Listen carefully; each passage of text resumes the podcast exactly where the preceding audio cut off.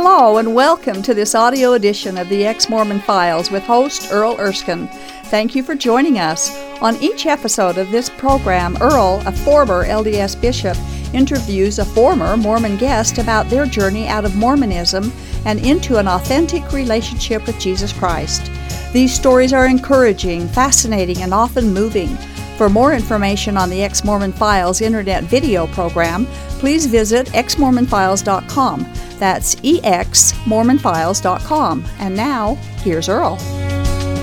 Hello, and welcome to another episode of the Ex Mormon Files. I'm your host, Bishop Earl, and I appreciate you spending some time with us. We're still up in Boise and meeting the most wonderful people. I hope you've enjoyed this, the shows that we've aired already and posted, and uh, just wonderful people up here in this beautiful country up here. And yeah.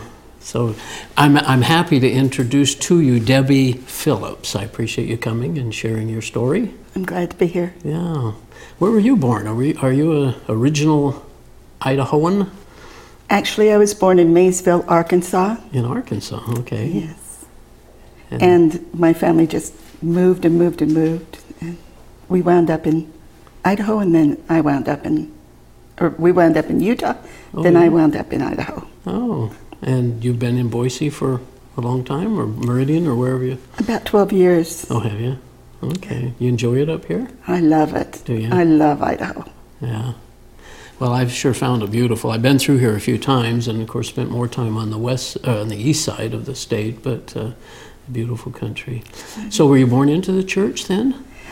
Actually, I was a convert. Uh, my birth parents were divorced when I was six, and three years later, my father married a Mormon, and she brought us to Utah, and um, we became Mormons at that time. Uh, you were very young when you got baptized, but you were a convert, right? I mean, were you Yes. like ten or eleven or something, or Um, I think that we were about. I was about nine when we when we came yeah? into the church, uh, uh, and I was probably about ten or eleven when I was baptized. But they consider that a convert baptism, and Yes. I guess between eight and nine you're okay, but after nine you're a convert or something. I think is the way they count that. So were you active then? Did you go to primary and Yes, and I young did. women and all that? Yes, I I uh, I attended uh, church every Sunday. Um, Tuesdays, uh, I was in primary. Um, as I grew older, I was in um, uh, mutual, Sure. and uh, I taught uh, Sunday school classes. And Did you? yes, At, at what age were you? Was this when you were older? Yes. Okay. I was I was probably about 15, 16. I'm thinking I'm not really sure of When the they time called you to be a Sunday school teacher? Mhm. Okay, we're going to cover that in a bit, I think. Okay. Little story, but now did you? Uh, uh, so did you take seminary and? I did. It's Yeah. right across the street from school, and Oh, so we just had to go across the street. Yeah. What did you think of Jesus? I guess maybe is a good question for you uh, at this point in your life. Did you? Well, my my when my parents divorced, we went to live with my Assembly of God grandmother. Oh, And she was a true Christian, and she taught me about the Bible. We, we it, my cousin, my aunt, and I learned to read. Um, see, see Jane run, run, or Yeah. see Spot run, whatever. Right. And then we had to read something from the Bible. So you kind of got a, a really good education as far as how to read. And um, the stories that she told us, um, and we would have bedtime stories from the Bible, wow. uh, were wonderful. Uh, I developed a love for the Bible long before. now was this before? This was after you were baptized? No, this oh, was before. this was before I was Okay, baptized. okay. I was about six, I think, at this time, six So through. you started getting an appreciation for the Bible and the Uh-huh, stories. Yes, and I learned who Jesus was, and I fell in love with Jesus. I fell in love with Even at this God. young age. Oh yes. Oh, so, what did it mean to you then? And make, of course, you were very young, but to be baptized into His true church. What did that? Was this an important thing for you to realize that you'd come to the true church of Christ? I never understood call it. quite. I never understood quite quite what that meant the true church. Yeah. Um, and I didn't understand why I had to be baptized into a church when, in my mind, a baptism should be a baptism into Jesus. You know, Yeah. that, that, that He was, He is the most important um, thing in our lives. And the fact that, that I was being baptized into a church kind of left me. You really felt that. I, I yeah, I felt that because I'm it just so didn't feel right. I'm impressed with you young people when you were doing that to, to have that insight. I think young people have more insight as far as they look at it more. It's easier for us to see, or As a I'm child. Yeah, I'm going Yeah. through my second childhood now, so it's a lot easier for us to see uh, the the things that are. Kind true. of clear make- away the Yes, stuff and just look at what's happening here. Yeah. Yeah. Well, fascinating. So during your growing up in the seminary and all that, did any other questions come up that you, Oh. or, or did you, did you sense that the church was teaching Jesus and I did not. I did not sense Jesus. you Jesus noticed in a that. difference between what your grandmother had been teaching and Exactly. church teaching? Yeah, and I could never understand how um, Joseph said that he went into a, a garden and and uh, Into the grove, yeah, into the grove, and and that God, who is spirit, and Jesus had come to him. That's what the Bible says, huh? That he's a spirit. Yeah, yeah, the Bible does teach that. But he, he said that they had told him not to join any other churches because they were all an abomination to him. Right, all corrupt. All correct. Yeah. But see, at the same time, I'm reading church scripture. And in the church history, I think it, it, Joseph Smith's history, Yeah. I think it was, he was saying that after this happened, he was talking to a Methodist minister, I believe it was. And the Methodist minister uh, just kind of made fun of him. In my mind, with the respect that I have for God and the love that I have for He and, and Jesus, I, I just think that if God had told me, don't join another church, I would have said, okay, if I can't join that church, I'd better not be trying to get doctrine Yeah. from these people. And I would have stayed away from them. So that he was still going back to them never made sense to me. Yeah, and he actually tried joining in 1826, as I understand it. Yes. Tried to join the Methodist Church, and they wouldn't accept him because of his gold digging or pre- treasure seeking kind of. Uh, That was another thing I couldn't. That was, well, anyway. Moving right along. Another silly thing. Of, yeah. It's funny how much we learn when we really are willing to look, isn't it? Yes, and I think that that's the big thing is is that you have to have an open mind and um, realize that we were talking about a man here. He's not the creator; he is a creation, and that the creator is greater than the creation. And everything that I heard about Joseph Smith through his own lips, Yeah. him saying that he was um, greater than any man who had ever lived, including Jesus Christ, Done a greater work. Yeah. because he had done greater works, That's and in the he had been church, isn't it? yes, and that he'd been able to hold his church together longer than Christ was. that his, I, I Yeah. anyway, and I just that to me was a blaspheme. I know because he was doing something that even Jesus couldn't do, and that, that is blasphemous, isn't it? So you are teaching Sunday school at some point, and you start teaching about Cain and Abel. Tell us that story, Yeah. then. Um, I in the Bible it says that that God placed a mark on Cain to protect him. In in the story that I was told to give to the children, they were I was to tell them that this, that the children of Cain had dark skin. Yeah. and knowing that was the curse that was. yeah, and so it was a curse, and I'm and I'm thinking that's not biblical. That doesn't that doesn't ring true. That that can't be true. So so I told the children.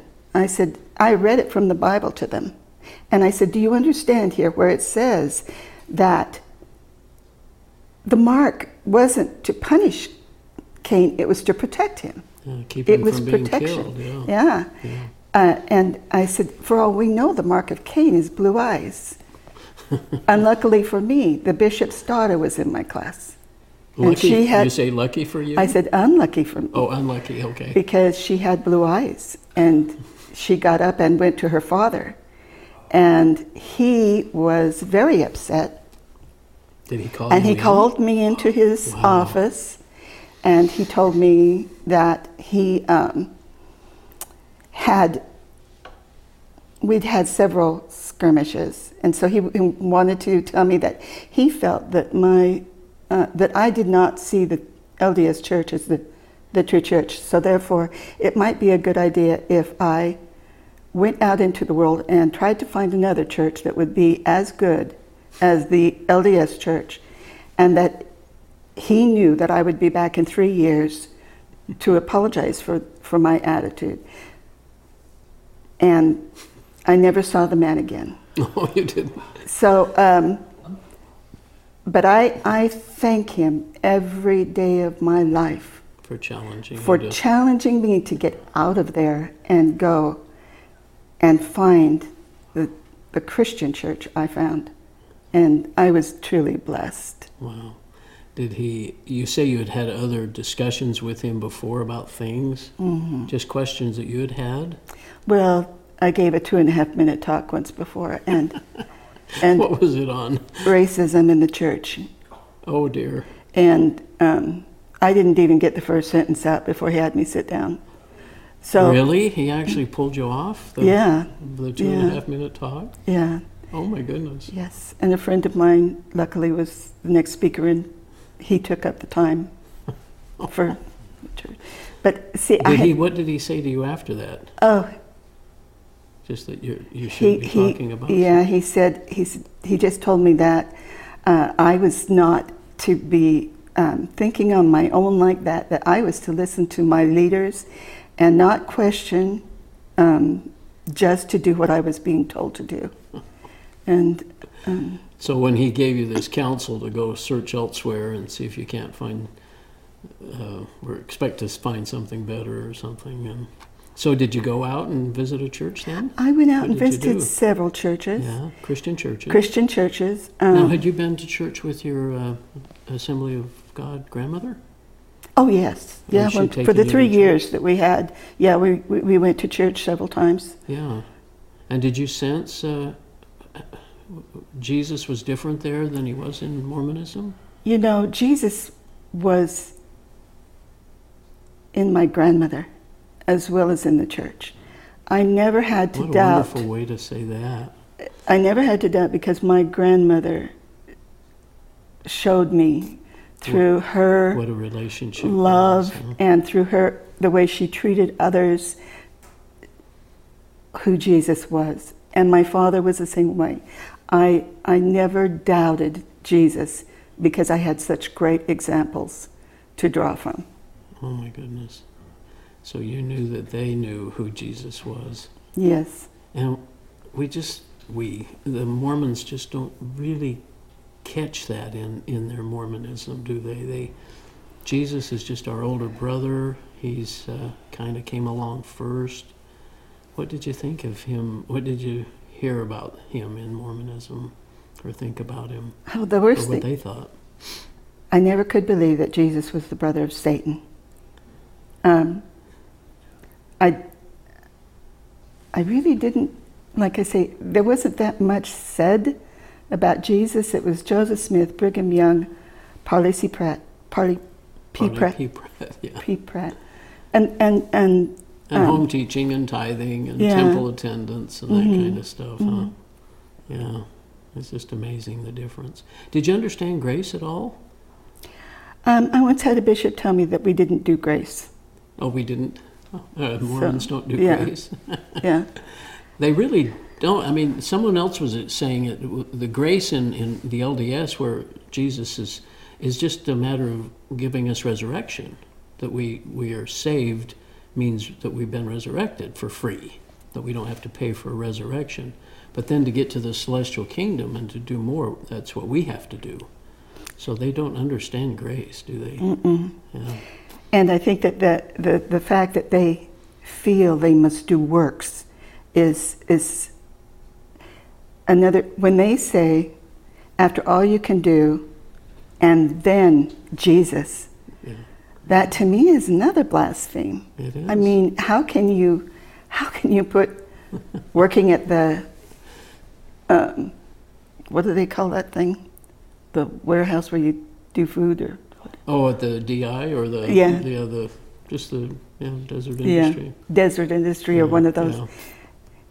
How does that compare with Jesus' suffering on the cross for all of us? Yeah, And, and to have all of our sins yeah, placed on him. That to me was such a blaspheme. And I don't do my works because God gave us all works to do, but I don't do my works because I have to for my or to salvation get points. or to get points or anything uh, because I don't think I'm ever going to have points. But the thing that I do have is the knowledge that my Savior went on the cross and died for my sins.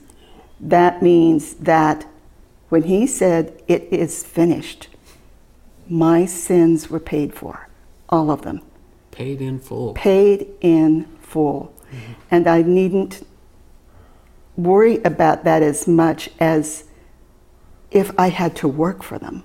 Mm-hmm. Now the works I do are done with joy. They're done with gratitude that I can do mm-hmm. anything to please him because that's that's my joy in life is all I live for is to do his will. Yeah.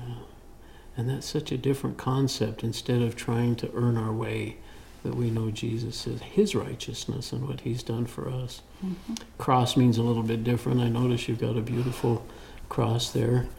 I wear this because it gives me, whenever I'm thinking, do I really need to go buy that? And I'm thinking, no, because God keeps me on the straight and narrow. This cross, I like this one because it has a sun around, which Oh, Je- God is, is like the light. When we get to heaven, I am the light of the world. Yeah. it will be lit by the Lord. The cross is a sign of all my sins. yeah. And the fact that there is no cross there means that one day I get to live with the Savior who died on that cross for my life. for Don't you love that scripture that says, preaching of the cross to them that are perishing is foolishness or something like that? And Yeah. yeah, it's just, uh, yeah, I, uh, I've, I've appreciated the cross so much more. I never did as, a, as LDS. In fact, it was kind of reprehensible, I guess is the best word. Well, it was. yeah, you just didn't, uh, didn't have any regard for it at all. And That it Jesus was all about the garden, the Garden of Gethsemane instead. Yeah. Yeah. I'm sure he So you- suffered in the garden. Now, you, born again moment, did you have such a thing? Did you have a conviction at some point that, You know, between my grandmother and I, and I, I truly do think that in the back of my mind, it seems to me like my grandmother and I talked about Jesus and that she and I prayed together. And I think I was saved when I was six. But then when I met my husband and we were married and we wanted to be Christians together, we decided to go and talk to someone about how, how we do that. And they led us in the salvation uh, the prayer. And when we came out of there, we sat like a half an hour in the car and just looked out the window. And then Kind of my speechless. husband, yeah, Yeah. And then my husband said, "What just happened?" And I said, "I think we got saved." and we drove home, and my little husband went into the guest room, and he was in there for three days and three nights. He wouldn't eat. I had to force him to take something to drink. I could hear him in there crying and praying. Oh, And I kept saying, "Is there something? What's going on? What can I do to help you?" And he said, "Just, just let me, just I'm let me alone for a while." this out with God. And I said, "Okay." And when he came out of there, um, my husband was 36 when we got married, and I was 27. He'd never been married. I'd never been married. oh, He'd been a man the whole time, and he wasn't a Christian. And so he wanted it. Being saved brought all of his sins into his mind, and he felt that so deeply in his soul, and he wanted to to free himself of that. And he prayed and prayed and prayed. When he came out, he hadn't been asleep at all. And I, Oh, and he's telling me how he what he was doing in there. And he says, I need to I need to unburden to you about my my life. And I said, Honey, your life before me may have been filled with sin, Yeah. but it's not important to me. Your life and mine began when we came together.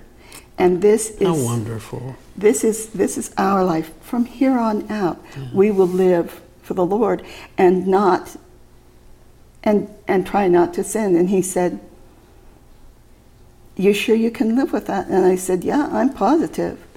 and he, i said because I, I really love you i do i love you dearly god gave you to me you're my gift you know and he said okay and then he fell asleep in my lap and Oh. i sat there on the couch for 12 hours Well, he slept.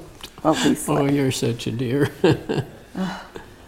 but i thought that that was such i but isn't it interesting that God loved him even in his sins, and now loves him, continues to love him as a as a saved person. yes he was a very dear man Uh, and it's been two years, you said. yes he went to be with the lord two years ago Yeah.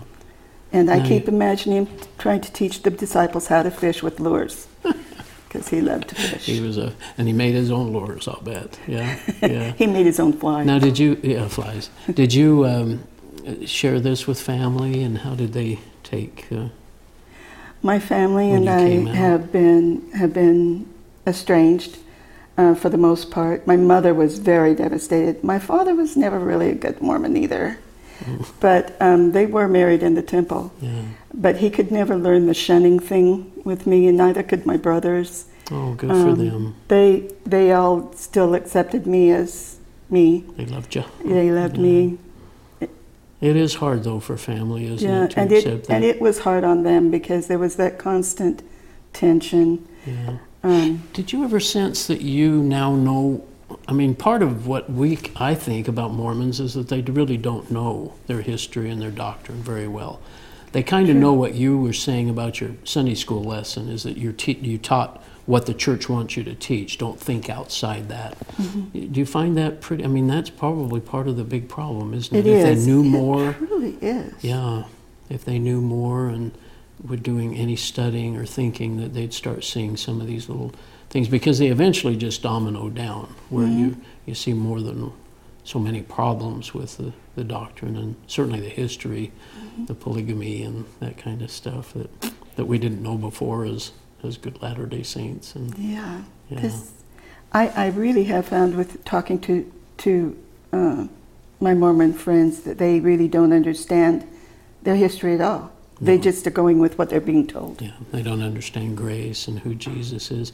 You had an interesting little phrase when you mentioned that you went to a Christian church the first time after you'd, I guess, been out uh, searching or whatever. You you said something felt like you were coming home. Yes, the Yeah. first time I went into a, a Bible church, um, I walked in and